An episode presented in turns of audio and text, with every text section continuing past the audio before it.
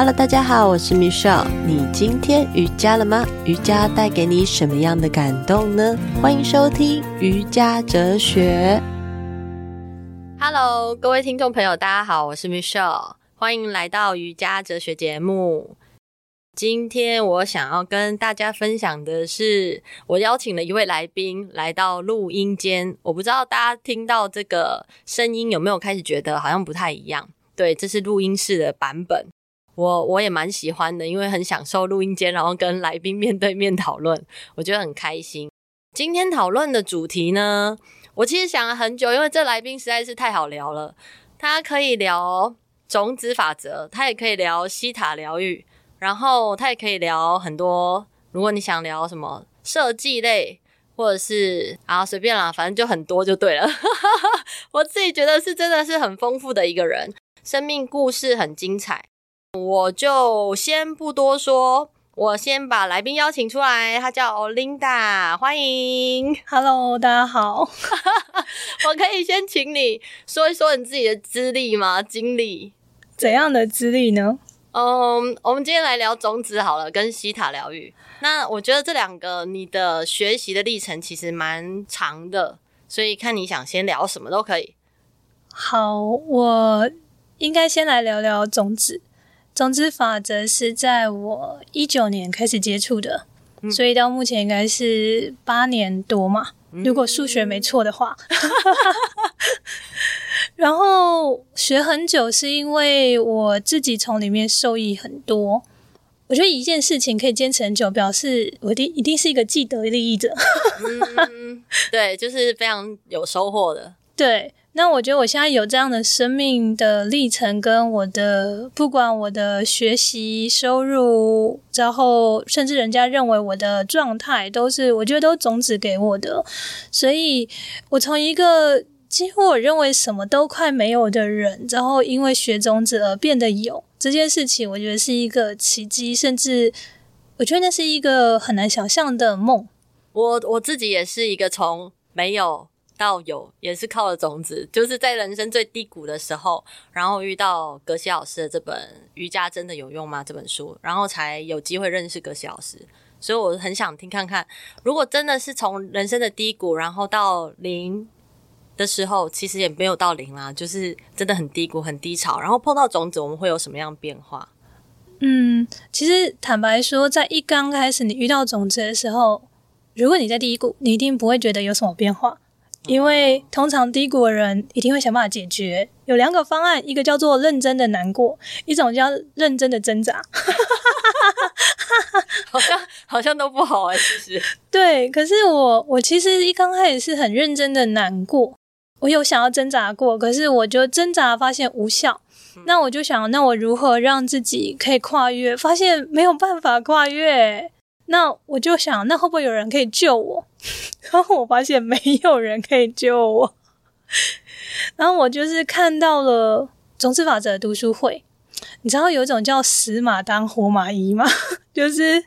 已经没有路了，好像吃药的配方里面多了一个配方，我可以试试看这个配方，看看有没有用。所以我就是有一种放手最后一搏去做这件事情，然后后来没想到竟然翻身了，我就觉得哇，原来是这样。我越来越深信老师告诉我们的，就是不用相信我，你自己去实验看看。嗯，因为讲的人生到现在，你人家讲了这么多，你不一定能相信。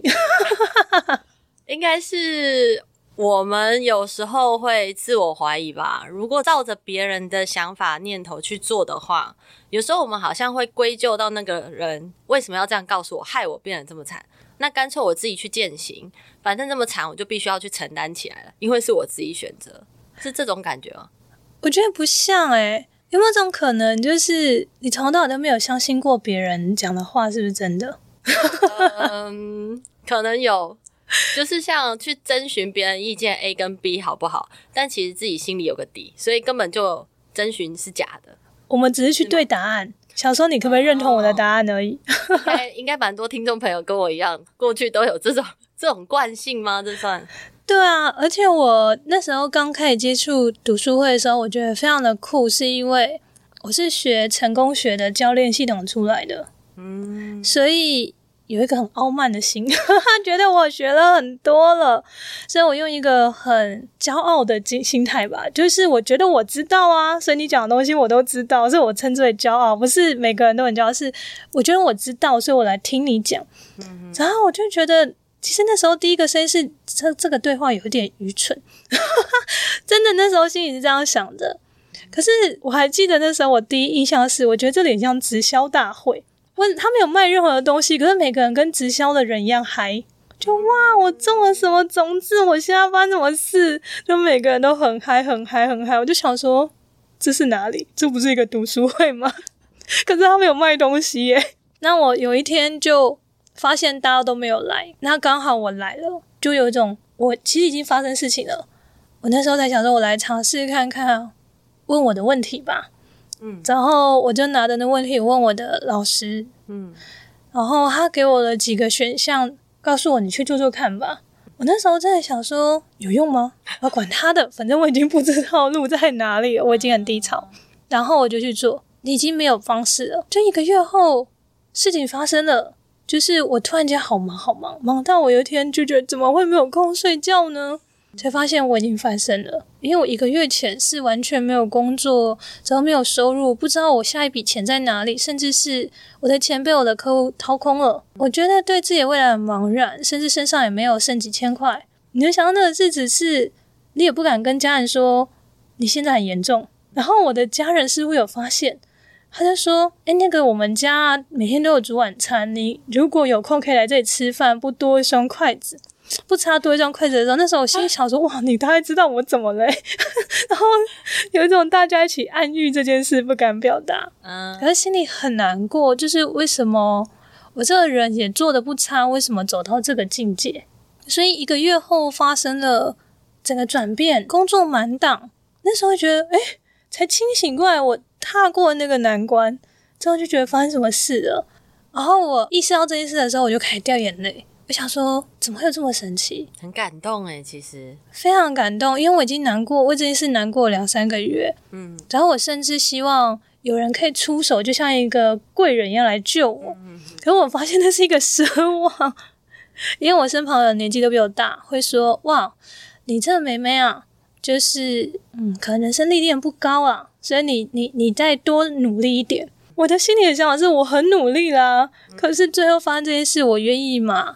所以我的心情出现的是没有人理解我到底发生什么事，只有我自己经历的痛苦是我自己理解的，那很难讲得清楚。而且我相信很多人经历在这种很挣扎的那种煎熬当中，是无法告诉别人说，我其实现在就在垂死的边缘。对啊，真的这种话其实自己讲不出口，他必须要经历一段时间。嗯，对，没错。我有一个问题，我想请教 Olinda，就是你觉得种子法则是什么？而你当初在种的时候，你种下什么种子可以让自己翻身？你当时怎么样用一个很像种子小白去理解这件事？因为我现在也是个种子小白，我我比别人幸运，也比别人不幸。我相信很多种子小白是因为。可能有一些痛苦，所以觉得种子法则很棒，来到这里。那这是很幸运的，因为你人生没有真正遇到一个很大很大的灾难。对我而言，我会来到这，是因为我觉得我的世界已经要崩塌了。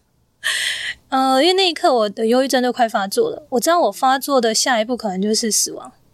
其实这是很挣扎的过程。我只觉得，如果现在有任何东西可以帮助我好转，或者是走过这个事情，我应该试试看。那其实有一个东西叫倔强，因为我看到我很多的教练也在这读书会里的群主，我就想说，这些这么骄傲的教练在这干嘛？我合理的怀疑在读什么书？对，这里有问题。就是格西老师常常讲，就是要带着好奇心，这里有问题。对，所以我就去开始做这件事情，然后跟他们就跟他们学习。所以那时候我只是去想。我到底做了什么事情可以让这件事情发生跟解决？嗯、所以我那时候我的老师给我了三颗种子，那这三颗种子一定有来源的嘛？对，他就问我说：“你发生了什么事？”我其实那发生的事情是我做设计，我的客户倒了我很大一笔钱。哦天啊！然后我是一个我到现在为止都觉得我是一个重情重义的人。嗯，我不知道有没有大家跟我一样，重情重义就会发生什么事呢？别人说了就想办法力挺帮忙，对，不一定会求证据或者是佐证的文件。嗯，然后呢，我就被倒了那些钱，因为他告诉我他人在国外。然后呢，这些东西是没有签文件的，他一概不支付。他为了不支付后面的钱，所以全部就告诉我说：“哦，你这里有问题，那里有问题，所以不支付那些费用。”所以，我身上的钱没有赚到这个工程的费用之外，我还要自己倒贴我原本的钱给我的厂商，钱当然是掏空的。其实对我也是很创伤很重，因为我自己做设计，我就开始问我自己：我值得？我还有能力做设计吗？我开始怀疑自己的能力。所以我跟我的老师说，我发生这件事的时候，他说：“哦，好，那我们理智一下来分析这个事情，很 理智哦。”哦，所以你应该拿到钱，没有拿到钱。我说对，他说那就是你需要钱的种子。我说对，其实其实好像在种种子的时候都要非常理智，诶，去想你需要什么，然后你就种下相对应的那一颗。所以我觉得你的老师很厉害。对，可是你知道我那时候心境是。我现在这么难过，怎么会有人这么理智的就说：“来，我来跟你讲，现在应该做些什么？” 我就啊，哦，好。那我说还有呢？哦，他没有照你的规则走，因为正常而言，合约有合约的规则。对。那所以你实际操作了，他应该支付这件事没有遵守规定。我说对。他说：“所以那你缺了遵守规定的种子。”嗯哼。哦，我就想说，我哪里违规了呢？那时候心里开始 murmur，就是我。人生哪里不遵守规则？然后他说第三个，你们吵架了。嗯，我就说吵架跟拿到钱有什么关系呢？他说有时候吵架了还是拿到钱的。哦，所以以相似性而言，就是你有不和谐的种子，所以你才会吵架。我记得那时候我听了一愣一愣，想说这样这样可以解决问题哦。然后我 那时候有一种真的假的啊？可是已经没有路走了。对。所以我就带着这三个问题的解答回家，然后我不会种，我就跟我的同学说：“诶，我不会种，我们一起种。”然后我不会就问你，他就跟我说：“我也不会，那我不会的也问你。” 然后我们两个每天就在那边赖询问对方：“你怎么种种子？”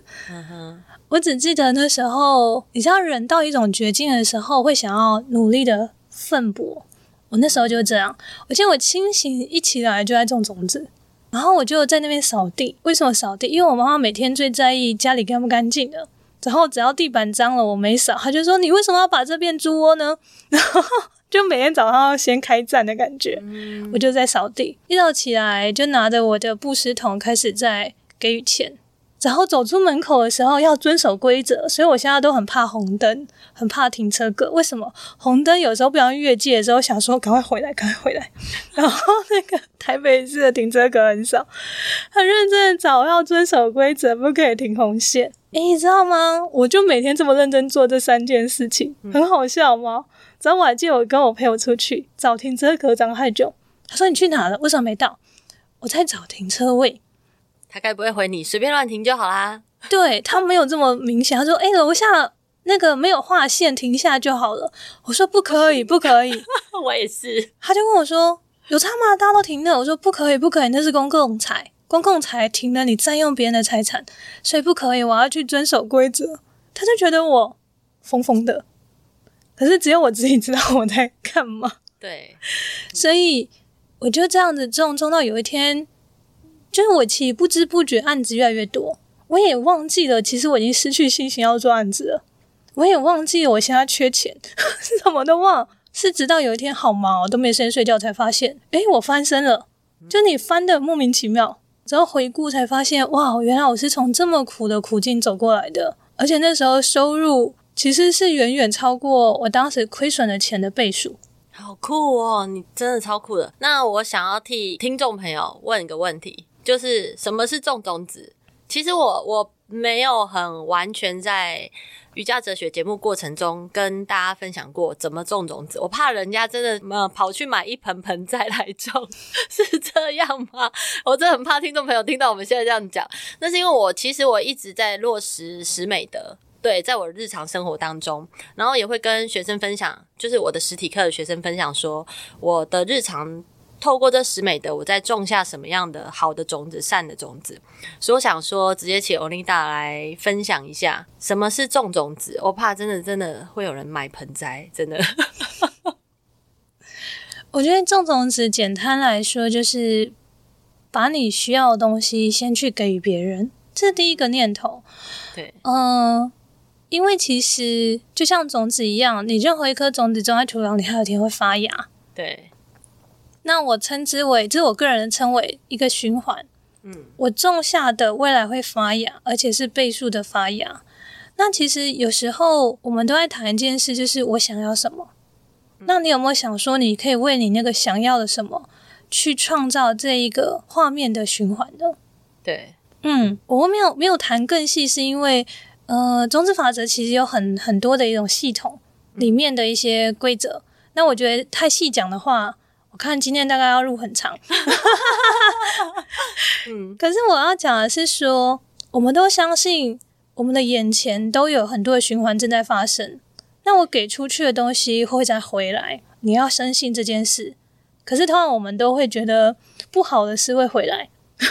人们会不会想的是不好的？因为好的是大家觉得理所当然，它就应该发生在我身上吧？对，没有错。但其实不是，其实好坏都会回来，而且好好坏也不一定是真的完全的好坏。嗯，对对。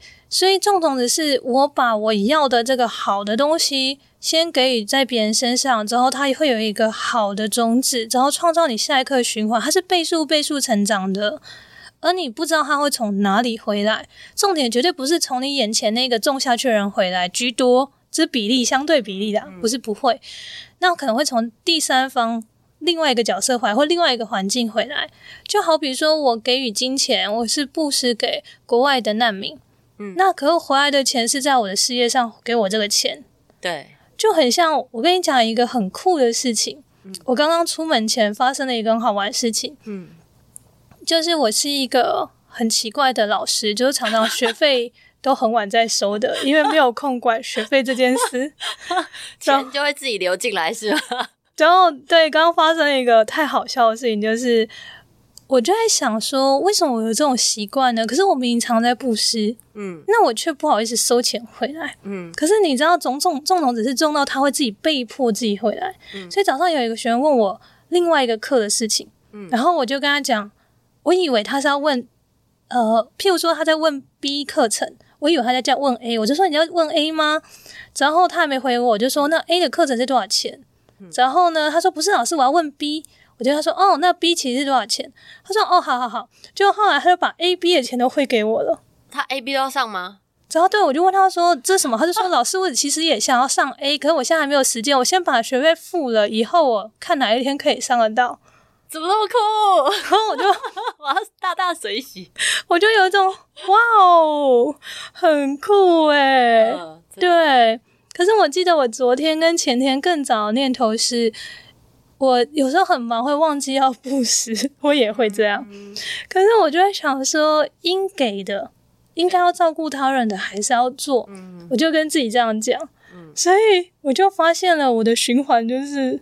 人家觉得应给的就自己来了，嗯，一定要相信这个循环存在。其实一刚开始你没有在学种子的时候，你很难相信这什么鬼故事啊，这怎么可能发生？但是我真的觉得，就是我们会一直觉得说这什么鬼，这怎么可能发生？其实是内在身体有一种信念系统，那就是怀疑自己，嗯，就是你很怀疑自己做的决定，或者是没有自信。不敢去做这件事啊！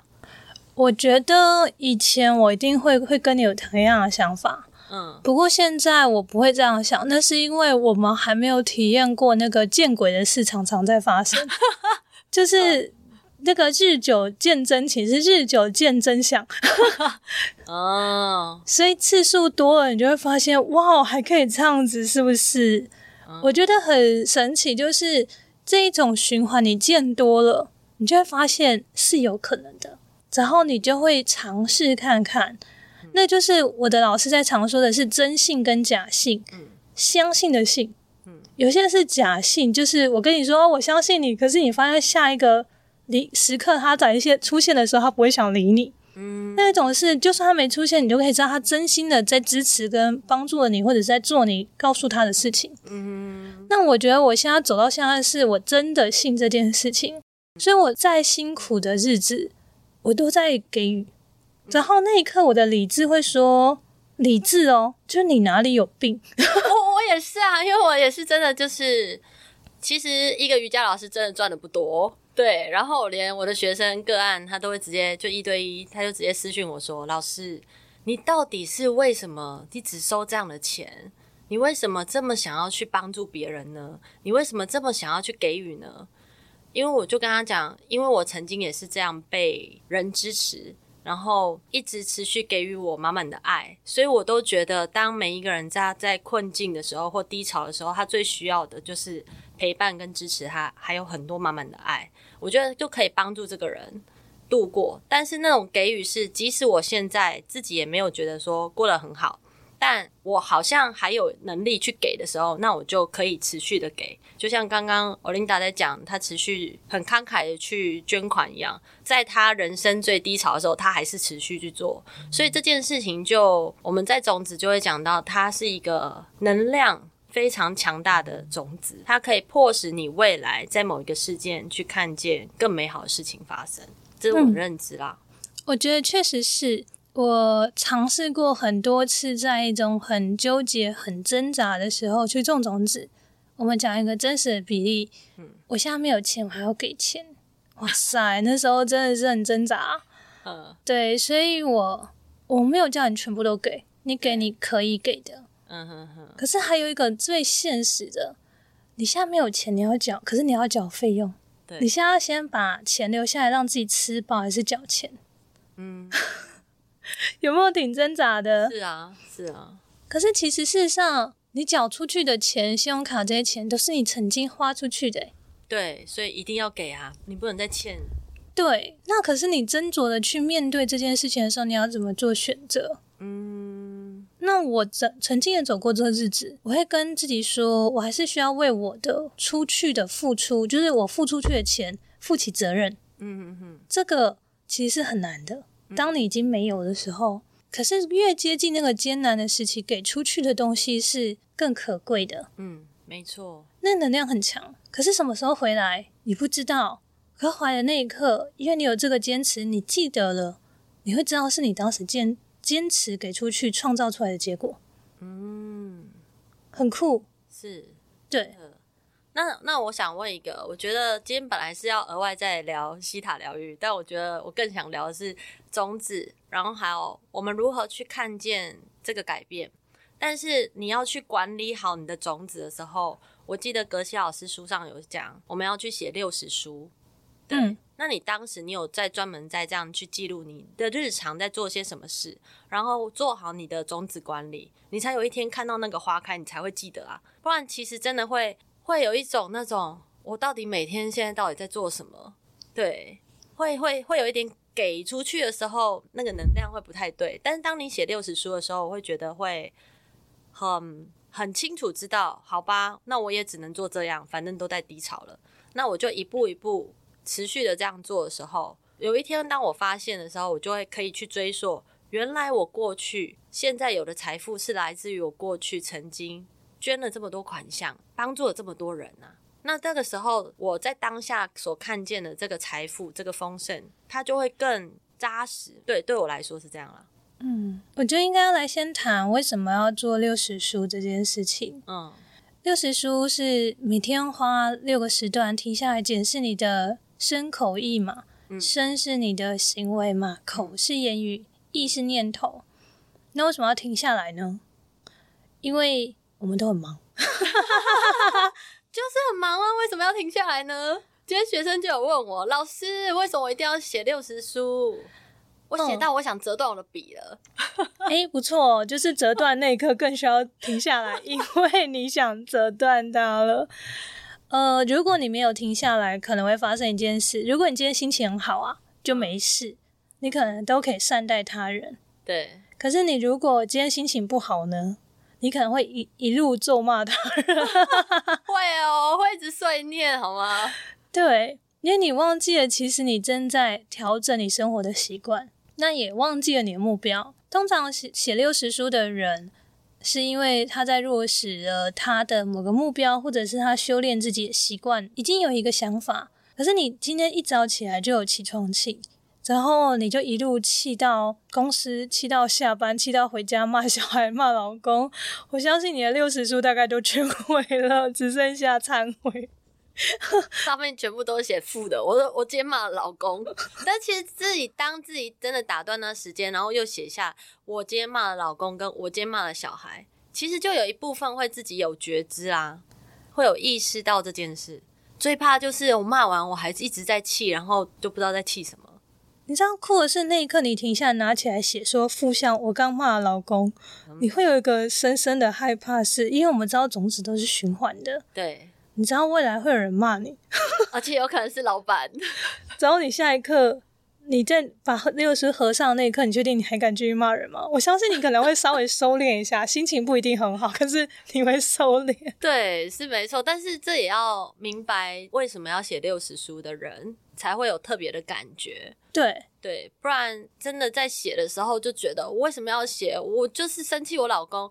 然后当我写上去，对，他就是这样，他就是这样。那种那种脑子里都是一直从别人外在一直进来自己脑子里，就是、嗯、就是因为他，所以我现在才这样，就很像你刚刚的故事，就是因为那个人，所以我我才会被迫有这么多的钱，就是负债之类的。所以我觉得很多很多时候我们在写的时候，一一开始会有一段时间很挣扎，那就是一直重复的从外境看到很烦呢、欸，怎么又这样？很烦呢、欸，怎么又这样？我觉得我用尝试的用我当时是小白的心情，就是我们那时候都不叫小白，叫菜鸟。哦，菜鸟。菜鸟的心情来告诉你，我当时为什么写六十书，因为没办法，就没路走了。之后老师告诉你说，必须要写六十书。嗯，我相信很多人是这样心境开始的。那我就我那时候也问说，写六十书对我有什么好处？他说，至少你记得你做了什么。嗯，哎、欸，我就觉得对。他说：“你想，你今天忙了一整天之后，你回到家的时候，你还记得你今天干嘛了？”嗯嗯嗯。哎、欸，不记得，我连午餐吃了什么我都忘了。我有时候也是哎、欸。所以至少他让你记得你干啥去了，这是一个很现实的议题。嗯。那后来呢？我们要想一件事，就是你一定是希望可以强化你种下更多的好的种子。对。所以，如果你就忘记你做了什么，你会不会觉得很亏啊？会啊，对，嗯，所以就好像你写心情日记一样，你会希望记录下你那时候发生什么事的一个心情记录。嗯，所以六十书一刚开始我在写的时候是，就是心中的暗爽，我自己 就是你看我今天做这些哦，你看我很认真。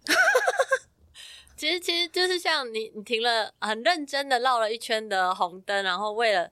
去找一个停车位，对对，这种其实就值得蛮自己嘉许的。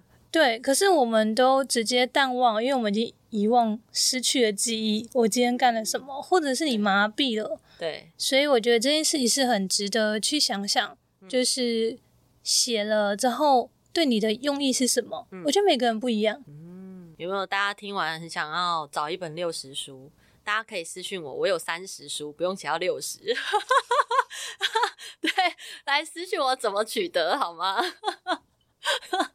我我我前阵子就是自己自己想要呃，让更多的人去明白尼姑玛是什么，然后大家来参加我的尼姑玛体验心法班的这个课程之后，我会教他们怎么写六十书。把这个六十书改成三十，也就是一天你分早中晚这样三个时段去打破自己的一种行为模式。然后里面还有，我觉得我最喜欢的里面是感恩，里面有很大一部分就是感谢你今天做了什么，去感谢你今天觉得你你有没有什么大发现，或者是比昨天更好的进步的事情。然后我就发现，诶，这部分比较可以更让人在一开始初期更容易接受。因为就是你带着感恩的心，然后做一些事。其实我们生命中有很多的事情是值得被感恩的，所以我当时就只是发心印了一百本，对，就自己自己印了一百本，但就是给嗯，在我的课堂间的学生，对。但不过如果听众朋友真的想购买的话，可以跟我讲。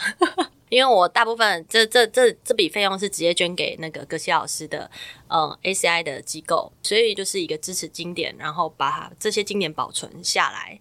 我很希望大家也是想着这样的思维，然后去做这件事，而不是啊，为什么还要买一本书，或者是啊，为什么怎么怎么样，或者是我买了这本书我写，然后怎么样？但其实说真的，如果我们一开始的动机把它修正成，或者是调整成一个。可以更帮助这个世界的，也许我们在做的事情就会变得更有意义。所以，老师，我觉得你现在做的事情有，或者是你从这段历程当中，在学习种子的过程当中，你觉得你真正帮助到这个社会，或者是帮助到你周边的人什么，让你感觉到特别印象深刻的吗？因为其实你有帮助到我啦。对，就是上次我们有有去一次圆圈日，但这个我会下一次再邀请欧琳达，我们再来聊聊户外的圆圈日。我觉得这个很特别的体验，尤其是跟大自然接触，我觉得可以分享给大家这一件事情是非常珍贵的。但是我今天是想要请欧琳达可以给我们一些。想法就是我如何透过我现在小小的力量，然后发心去帮助这个世界变得更好，然后让我平常日常的行为就可以变得更有力量，可以慢慢的透过，即使我现在不太懂如何种种子，但是其实我的日常已经在做种种子的事了。嗯，我就要先从一个开始谈。我其实一直常常生活在一个环境，就是。四周的人年纪都比我大，我几乎没有什么同年龄的朋友，我也不知道为什么。嗯，然后我四周的人就会很成熟的告诉我说，我应该要更成熟。在我开始上课的时候，我十一年前开始上各种课，嗯，所以，所以我本来就自卑，就我就更自卑，因为这些人都比我厉害，然后我就没有话语权。嗯，我记得八年前学种子的时候，是因为我好像很像遇难一样的沉船。嗯，我记得这些很厉害的老板们都跟我说：“哎呀，你就是年轻不懂事，然后所以才会发生这件事。”你知道这句话很悲伤，可是我学种子之后，我印象很深刻。我为什么开始带读书会？嗯哼哼，是因为当时对我讲这些话的人换他遇难了。嗯，然后我其实因为有骄傲的固执，所以我自己默默的学种子，那我让自己翻身了。我的那个傲慢就是，哈。我才没有告诉你们在干嘛，我就让自己过这个关。反正你们会怎么评断我，一定会这样想。我那时候心情真的是这样。然后直到我学了半年的种子，我真的觉得我生活状态跟以前完全不一样。换他来问我说你发生了什么事的时候，我是一个很强烈的，就是我才没有想要管你呢。有没有很坏？真真，真心话。可是我也是因为这一个这一个群体跟这些人。然后我决定要好好带读书会，因为毕竟他们不是坏人。嗯嗯。那我这样一带就带了非常多年，可是我其实待半年，我大概带三个月到半年左右，他们状态就好转。嗯。然后好转到不可思议。嗯。然后公司快倒了，就突然没倒了。哦，很棒诶。然后后面还经历很多，就是要离婚的没离婚。然后他们的业绩跟以前的不不可言喻，因为以前有一阵子经济是非常差的，可是他们还是屹立不摇的爬起来了。嗯，我有时候很沮丧的时候，都会跟自己说，我觉得我很感谢那时候我有这样子的良心，就是跟自己说，我希望如果这件事让我翻身了，我相信也可以帮助别人翻身。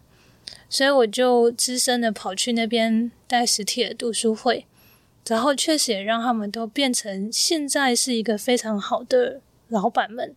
然后我知道我当时做的这件事情是支撑他们现在走到现在的很多的过境的一个转折，好棒哦！所以我很开心有这个过程，就我可以做到这件事。嗯，所以我觉得那时候我的。力量还是很微小，我只不过知道怎么种种子，让我自己翻身了。我把这样的东西传递出去，就让一个老板可以把企业起死回生。一个就是这一刻快要离婚了，吵到要翻了都没有离婚，然后让很多痛苦的人找到一些希望。我其实都觉得我只是认真做我我学习的东西去分享给这些人，他们生命就变了。我觉得这个价值很难去形容。对，所以到现在我都不觉得我有什么了不起，可是我都觉得这件事情的过程带给我很大的价值跟喜悦的感受，帮助我走下去的那个力量跟坚持是来自于这里的。所以你的本质就是一个非常良善的人呢，才可以用最原始纯粹的那个初心，然后一直去做这些服务他人的事情。嗯，很多人说我善良。可有时候我都问自己说：“我善良吗？”或许我觉得应该是。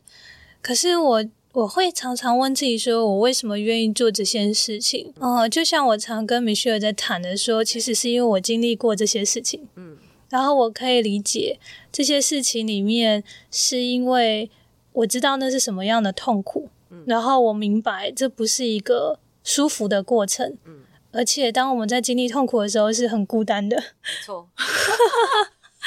然后那时候，你好像叫天天不灵，然后叫好友也不知道谁要救你，就就真的是真的是会被救吗？也不一定，其实是这样。有时候你觉得他好像会救你，他倾听了你，就他给你的方案完全不可用的时候，你会觉得你现在要感谢他，还是要先远离他一下？你会评估一下哦。不是说他不好，只是现在这个答案不敷实用。嗯嗯，对。那我只是觉得这个系统真的是有用，可能你要给自己一点时间跟耐心。还有一个我觉得最难就是承认自己的问题。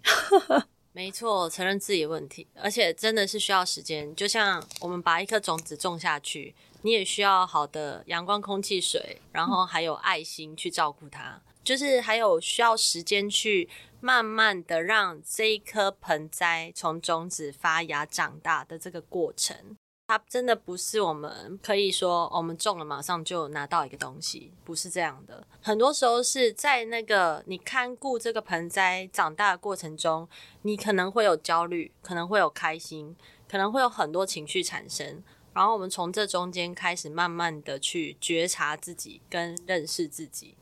因为我觉得我大部分是透过种子法则，透过瑜伽双管齐下的方式，让自己开始转化自己生命的力量，不然也不会去开一个 podcast。对，不然自己其实是蛮害羞听到自己声音的啦。我不知道听众朋友自己觉得怎么样，但其实一开始我是真的是这样。对，哦，所以其实我也蛮害怕听到自己的声音的。是齁，所以这是你第一次录音吗？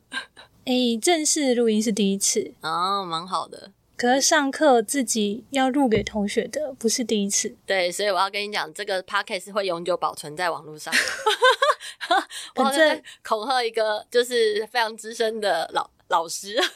反正没有人知道我本人。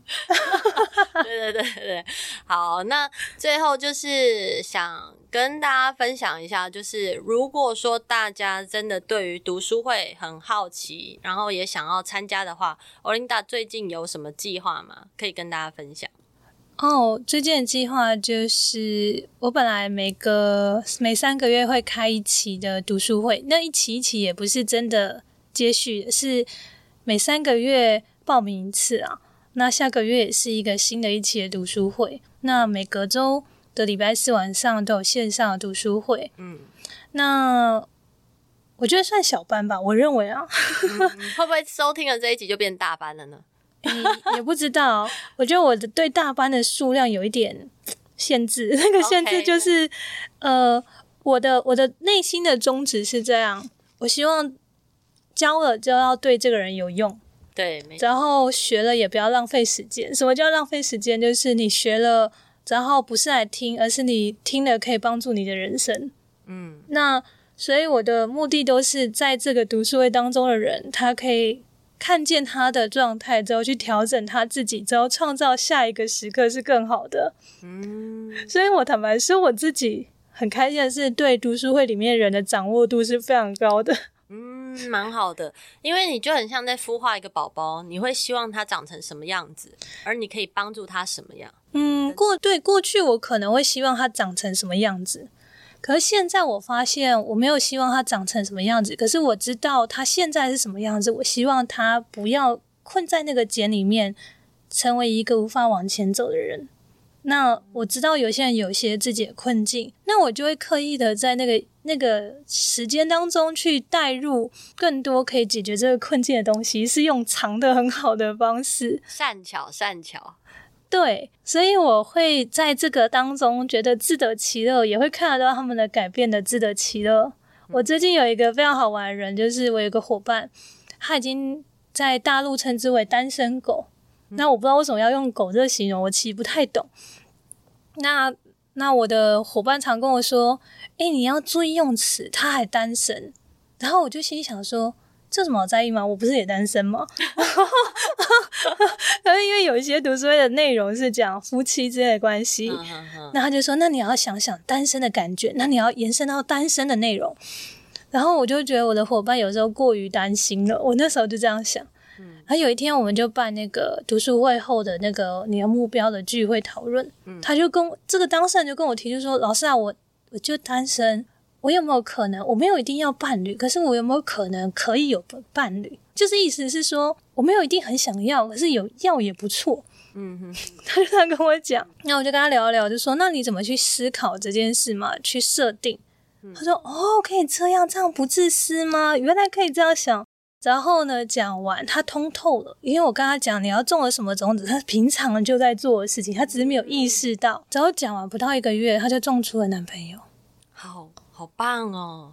因为他回家乡之后被迫要相亲，那过去他就把相亲推了，然后看了就不满意，而且一回去爸妈就要相亲，他就去了，然后对方是他满意，对方也满意他，然后瞬间跟我说：“老师，我要搬回家乡。”我说：“哈，什么？发生什么事？”他说：“哦，我我有对象，你不是不到一个月前才谈说我单身吗？”可是他每次来读书会之后，就每次都笑得很开心，就说：“老师啊，我读书会时间值钱了。